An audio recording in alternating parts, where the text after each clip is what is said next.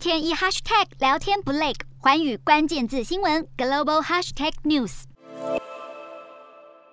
拿着钢笔利落签名，美国总统拜登签署新版租借法案，加速向乌克兰援助武器。除了这项加速军援的租借法案，拜登上个月还要求国会批准追加三百三十亿美元，提供乌国安全、经济和人道援助。如今众议院可能最快十号就可以批准这项金额更高的法案。参议院也说已经准备好迅速通过这项价值三百九十八亿美元（大约新台币一兆一千八百零七亿元）的最新法案。不过，还是有反对租借法案的国会议员，他们担心这项法案等于开了张空白支票给行政单位，让他们能够做除了运送核武到乌克兰以外的所有事情。租借法案证明美国不再只是援助乌克兰并结束冲突，而是要借此削弱俄罗斯。不过对拜登来说，现在最重要的显然是尽快让俄罗斯撤军，结束战争。而先前民主党和共和党人都宣称支持向乌国提供更多援助，并且将迅速核准紧急援助金。不过两党因为是否要在预算案中纳入新冠肺炎相关救助金，或是收紧移民管制相关条款，出现意见分歧。